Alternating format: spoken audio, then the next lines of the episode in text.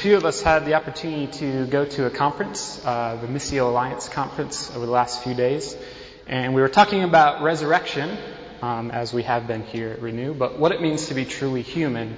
And a lot of the conversations were talking about um, gender and racial reconciliation and all these things. And so, um, in light of what's been going on in Baltimore and violence around the world, uh, I've been really burdened to pray, and so I want to pray, but um, I was reminded of a, a story uh, that I read maybe about a year ago, but uh, Justo Gonzalez, who's a Latin American theologian, uh, said, wrote in a book, he was talking to a gentleman about retirement, and he asked this gentleman, well, what do you want to do when you retire? He's like, oh, I'm so excited to retire, I'm so excited to retire. What are you going to do? I, I'm going to go fishing every day. I can't wait to go fishing. And Justo asked him, Well, do you fish now? And the guy responded, No, I've never been fishing. He said, Well, how do you know that you're going to want to fish in your retirement? Shouldn't you be practicing what you vision in the future doing? And I think that that's a very relevant picture for us um, because I think the Bible paints some really, really beautiful pictures of, of what the kingdom and what God's reign looks like. And so I want to read some passages of that vision and, and then I want to pray for those as well. Uh, first from Revelation 7, 9 through 10. After this I saw a vast crowd, too great to count, from every nation and tribe and people and language, standing in front of the throne and before the Lamb. They were clothed in white robes and held palm branches in their hands, and they were shouting with a great roar, Salvation comes from our God who sits on the throne and from the Lamb. And the second passage is from Psalm 85, uh, 10 through 13.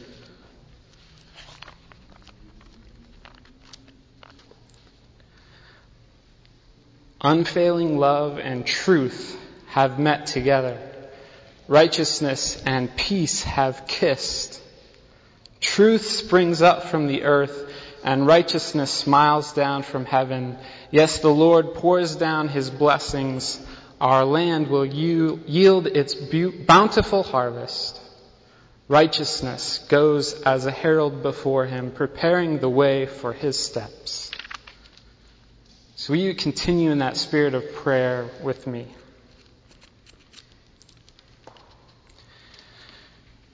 Triune God, you who live and move in shalom community of parent, son, and Holy Spirit.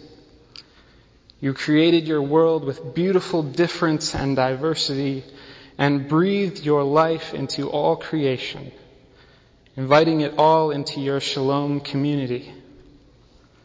That is the vision of your coming reign. God, through your Son, Jesus, in the power of the Holy Spirit, Help us to participate now in the vision and ethics of your reign. God, I thank you so much for this morning. I thank you for Ange and Tiffany and Chrissy and their willingness to share the ways in which you have been moving in their life, the ways in which you are building community uh, through the women's groups, I thank you for the community that you are building in Renew. And I thank you that that vision extends beyond the Renew community. I pray that you would continue to inspire us. Holy Spirit, now as we turn to your word, I pray that you would lead us. Give us vision for what you want us to see and hear in our discussion this morning. In Jesus' name I pray. Amen. So the passage that we looked at, hopefully you were able to look at uh, last week at House Church. I know some of the men were away at the retreat. Uh, comes from John 21, 15 through 25. And I want to just lay out a little bit of context that I have found has kind of changed my perspective of this passage uh, as I've been reading it. Uh, most of the time we see this passage as uh, relating to Peter's denial, and I, I think that correlates uh, very well. But so I want to lay some contextual um, just context, not contextual, just context. Um, so this culture was an honor and shame culture in the first century, which is, for me at least, uh, very different from what I've been taught. And so in the honor and shame culture, Peter's denial, him denying his rabbi, was a horrendous affront, not only to Peter himself, but to Jesus. To deny your rabbi, that's like the utmost insult. Okay? So a little context, like it's not just something Peter's feeling guilty about. He's probably feeling great shame. He shamed not only himself, but Jesus, his rabbi. And so there's also a difference between guilt and shame. Uh, guilt, and I believe JR taught about this last summer, guilt, we often say, well, I did something wrong, and so I need to confess and make it right. Where shame says, I am wrong, and I want to hide, and I want to cover up, and I don't want to deal with it, because I'm ashamed. And in this honor and shame culture, only a higher person can restore your honor. Okay, only a higher person can eliminate your shame. So I think that gives us some context as well. And the last thing I want to note is that love, which we'll see in this passage, is not just the affection that we often uh, relate it to in our Western culture. Uh, love in, in that first century context dealt a lot with showing honor and duty and respect and piety.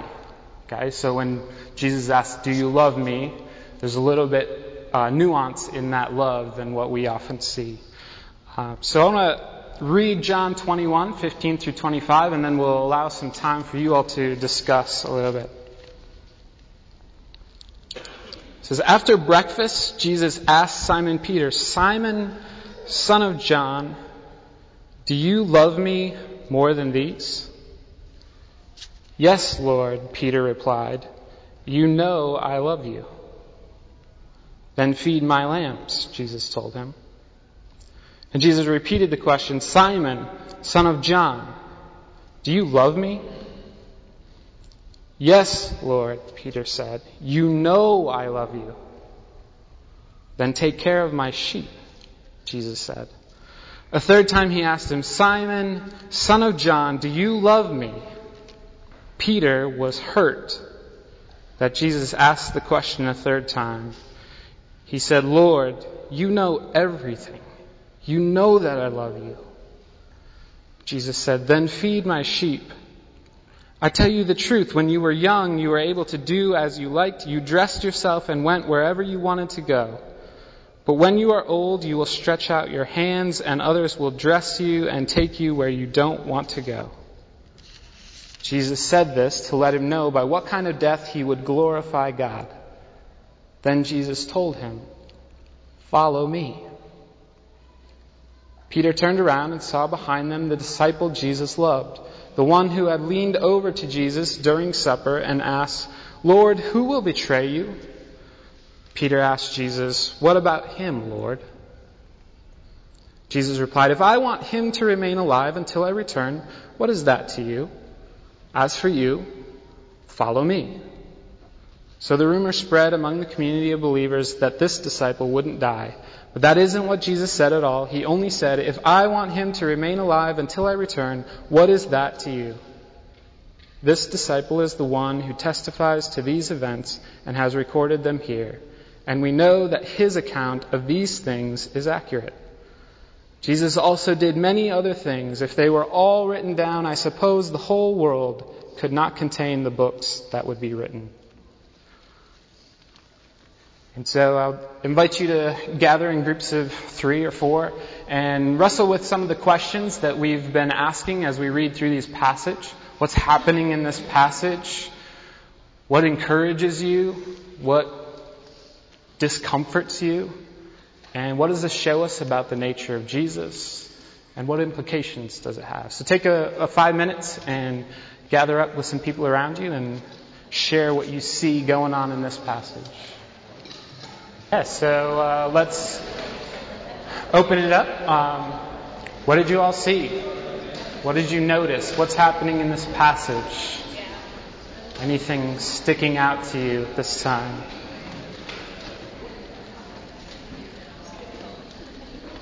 Did the concept of honor and shame change anything for anybody? Make you see anything new that you hadn't seen before?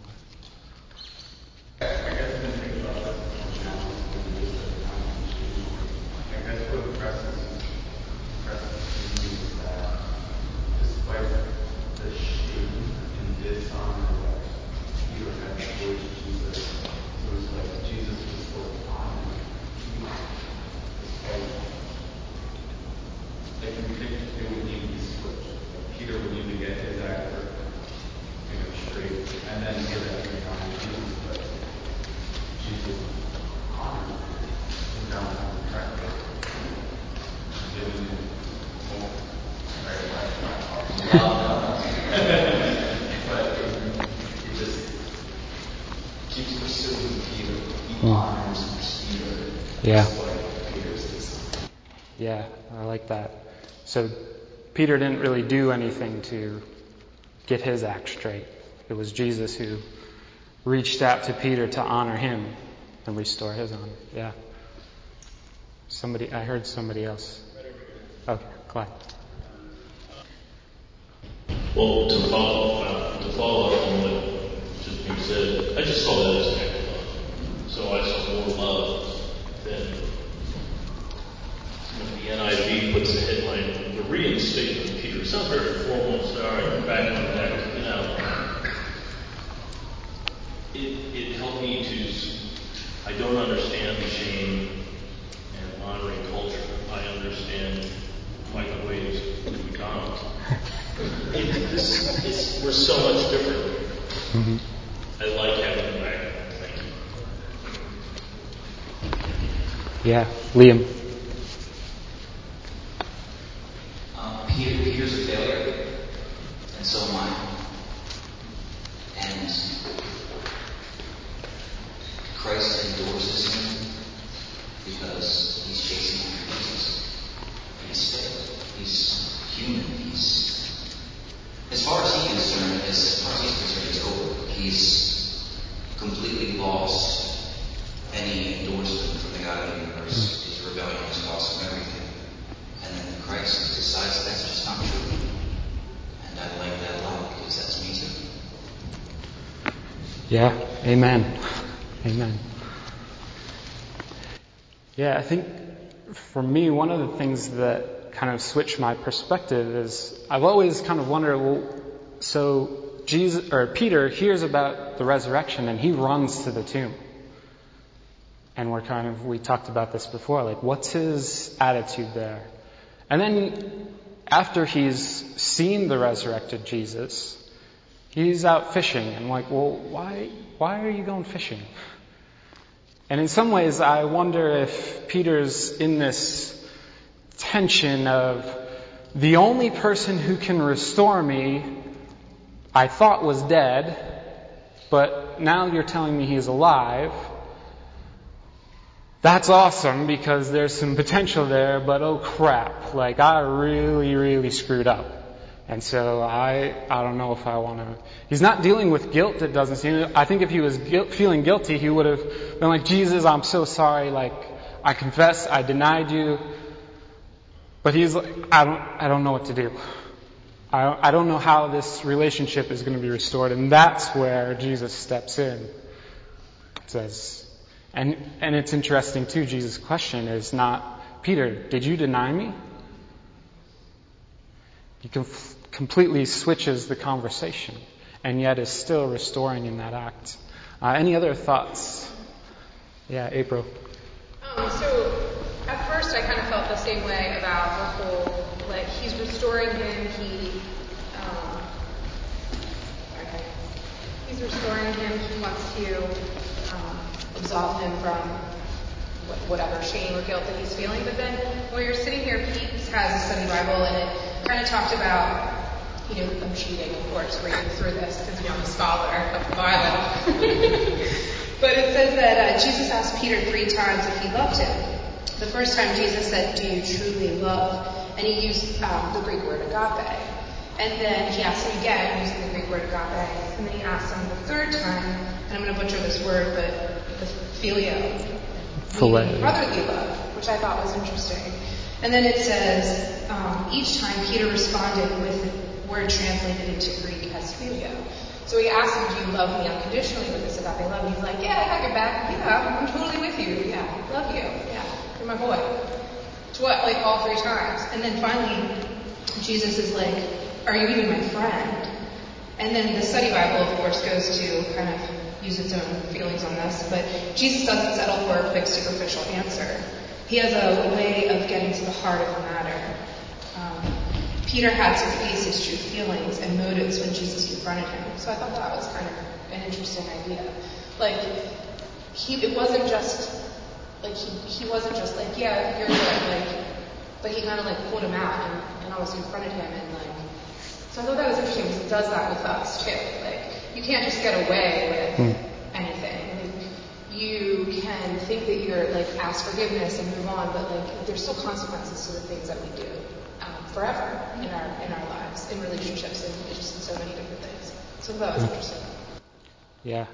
Yeah, and how did how did Peter feel when he got to that third question? What does it what does it say in the text? He was hurt. that restorative process isn't always easy. It's like pouring peroxide on a wound. It doesn't feel all that good, but it's necessary for that healing to take place. And I, we were kind of talking about this passage, and, and last gathering, uh, JR put the, the image of Peter, uh, Jesus putting Thomas's finger into that wound, and in some ways, it feels like that's what Jesus is now doing to Peter. It's kind of like it's not healed yet. I need to keep pressing into that. I need you to understand that I know how shamed you feel. But I'm giving you a place of honor. Somebody over here? Yeah. Well, it's interesting you, talk about this. I feel like this passage is like an onion. There's like lots of reasons why this happened.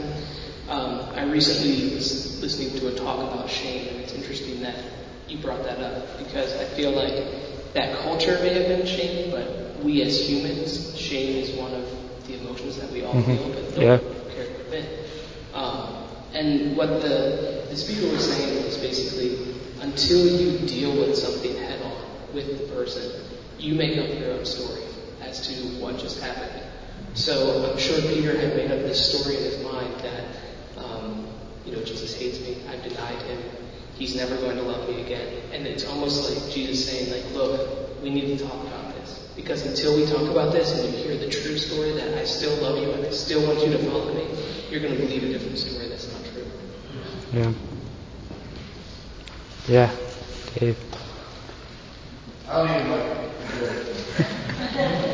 um, One of the things I thought was interesting was uh, thinking about how Jesus could have handled this. Like, why did he ask three times? I mean, Jesus could have reassured Peter like that. But you read in, after the second question, it said, Peter was hurt. So Jesus purposely hurt Peter, brought him to his place of hurt in order to deepen his faith. And sometimes I don't think of Jesus that way. And, and yet Jesus took a tack with Peter to bring him to that place where he was going to feel the pain of what happened. And then, of course, you know, he reassured him being stable. But I just think that's interesting. Sometimes that's what God does. He purposely takes a route with us to hurt us to deepen our faith. Because that's that's the end. And to deepen our relationship. Yeah, I'll add to that. Uh, Doug shared with me a quote um, that I think is exactly what Dave was just saying.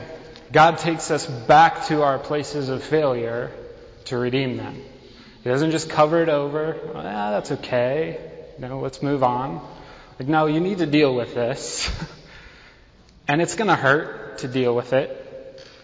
But there's a purpose, a much greater purpose to dealing with it. And I have so much more for you than just trying to cover it over, smooth it over, and move on. So much more out there for you.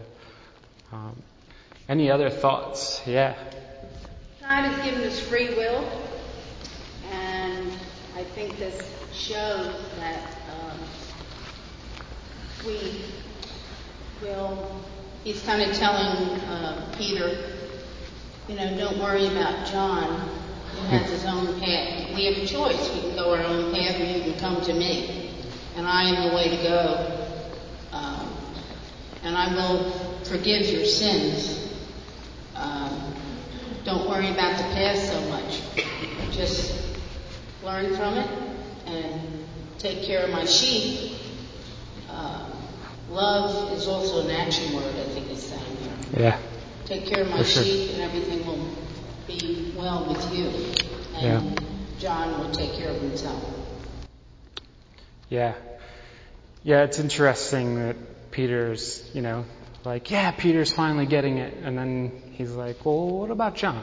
And I think we're, we're, we're quick to, we're quick to say, oh, Peter, come on. But isn't that kind of a natural question? To be like, well, but what about him? What about her? I think in some ways it's a pretty natural question to be concerned. And, and I think, I, I, don't think the question is a wrong one, but I think Jesus is again saying, yeah, I've got plans for him too, but that's not for you to worry about. I want you to follow me. Sorry, I want to say one more thing. We we all want to see the resurrection of Jesus. Like, like I, at least for me, it's like a lot of times maybe my shame, my guilt are the first things on my mind when it comes to God. It's more like I want to touch you, I want to see you, and yet Peter had that. Like he saw the resurrected Christ. He had breakfast with him.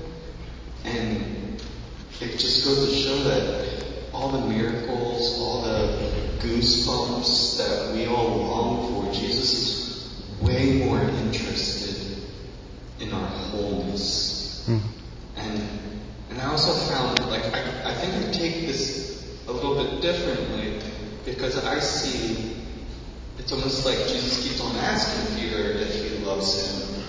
But then right after that, it says, and the disciple that Jesus loved was following right behind. And I think that's why Jesus settled with Peter. Why he didn't say, do agape, do agape, how you settled with this, do phileo, do you love me as a brother? I'll take that. Whatever you want to give me, I'll take it. But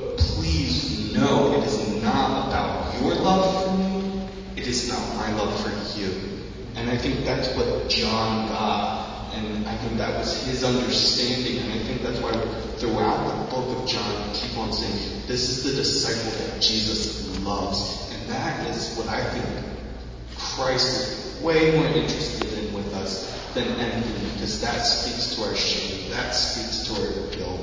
It's not the miracles. It's not the goosebumps. It's knowing that we have a God who loves us. He doesn't, we don't boast in our love for Him.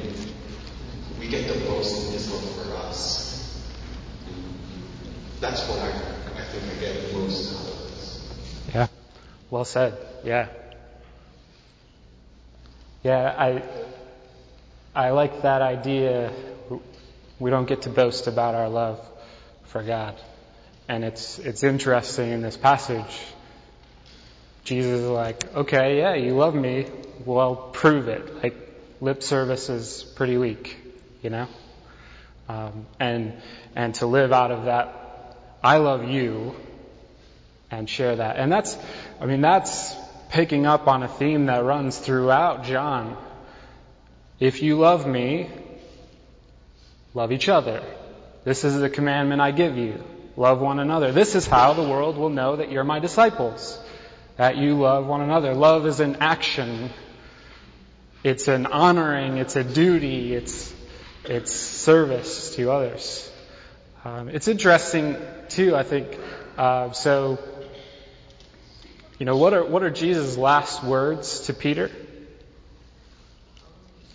Follow me.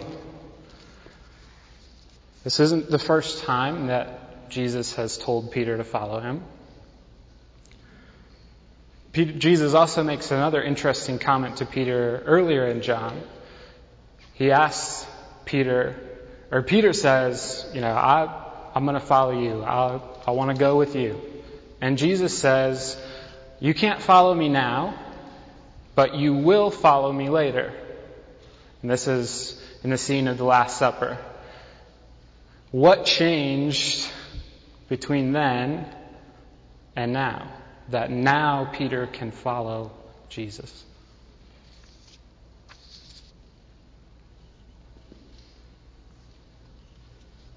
think his love was established again.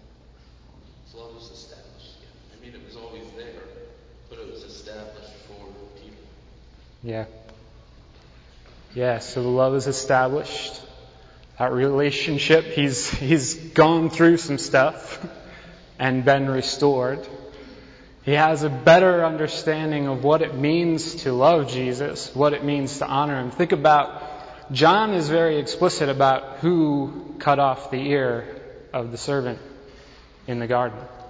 It was Peter. So Peter's got this honor idea. Yeah, I'll go with you. I'm going to die with you. Let's duke it out. And Jesus is like, that's not what I'm about. That's not what I mean by follow me. I think the other thing that changes, and is recorded earlier in chapter 20, uh, Jesus appears to the disciples and he says, Peace be with you. As the Father has sent me, so I am sending you. Then he breathed on them and said, Receive the Holy Spirit. So I think that's another key change that has now happened in the life of Peter. He now has that Holy Spirit to guide him in following Jesus and in what that means. Feed my sheep. I want to close with this. Jesus talks a lot about what it means to be a shepherd, and we see him echoing that call to Peter. And one of the things he says about the shepherd is the shepherd knows his sheep by name, and I find it very interesting that he's very intentional about saying, Simon, son of John. Peter's a sheep, but he's also been called to be a shepherd. Now, and there's a lot of traditions where they'll ask you, turn to your neighbor. So I'm going to ask you to turn to your neighbor and tell them you're a sheep.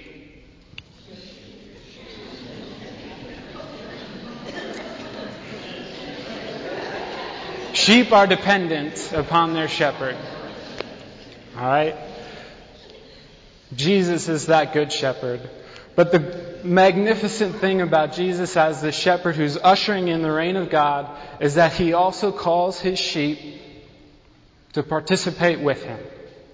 And that astounds me. You talk about what is this show about the character and nature of Jesus? This is astounding.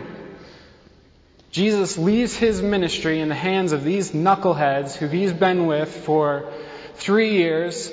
It still doesn't seem like Peter fully gets it. We can find instances in the book of Acts where Peter still stumbles, but P- Jesus honors them and gives them that ministry to honor Jesus through honoring other people. He says, participate with me in my kingdom, in my vision. It's not cutting off somebody's ears. It's not going to war. It's humbly feeding some sheep. And I think that Peter gets this. He gets what it means to honor somebody. In the book of 1 Peter,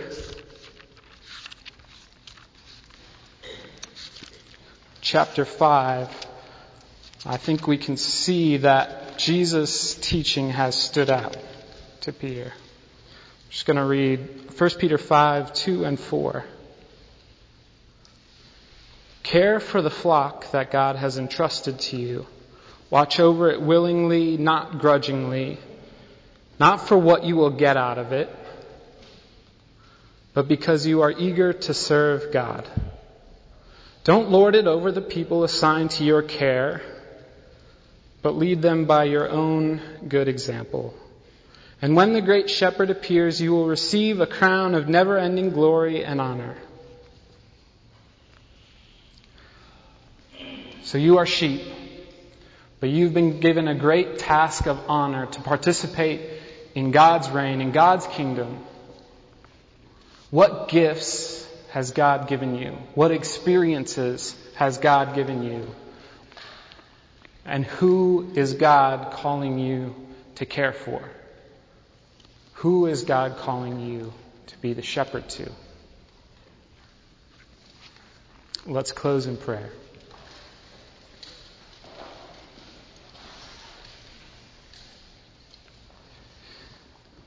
God, we thank you that you are persistent God. Jesus, you're the one who healed blind Bartimaeus in his desperation. You're the one who healed and empowered the bleeding woman in her desperation. You're the one who compassionately fed the multitudes, the one who patiently and persistently taught and retaught and retaught your disciples. You're the one who turned over tables to challenge the privileged and powerful and make room for the weak and hurting. You're the one who, un- who was unjustly crucified and buried in a tomb. You're the resurrected one who conquered death. You're the one who vulnerably revealed your wounds to Thomas in his place of doubt. You're the one who took Peter back to his place of failure and shame to redeem and restore him. And you are the one who meets us where we are and calls out to us in our desperation, in our brokenness, in our hunger, in our stubbornness and unbelief, in our weakness, in our misuse of power, in our injustice, in our doubts, in our failures, in our shame, and you call out to us. You call out to us. And you bid us to come and follow you. God, by your Holy Spirit, would you give us the power and the inspiration and the encouragement wherever we're at to take one more step to follow after you. In Jesus' name, amen.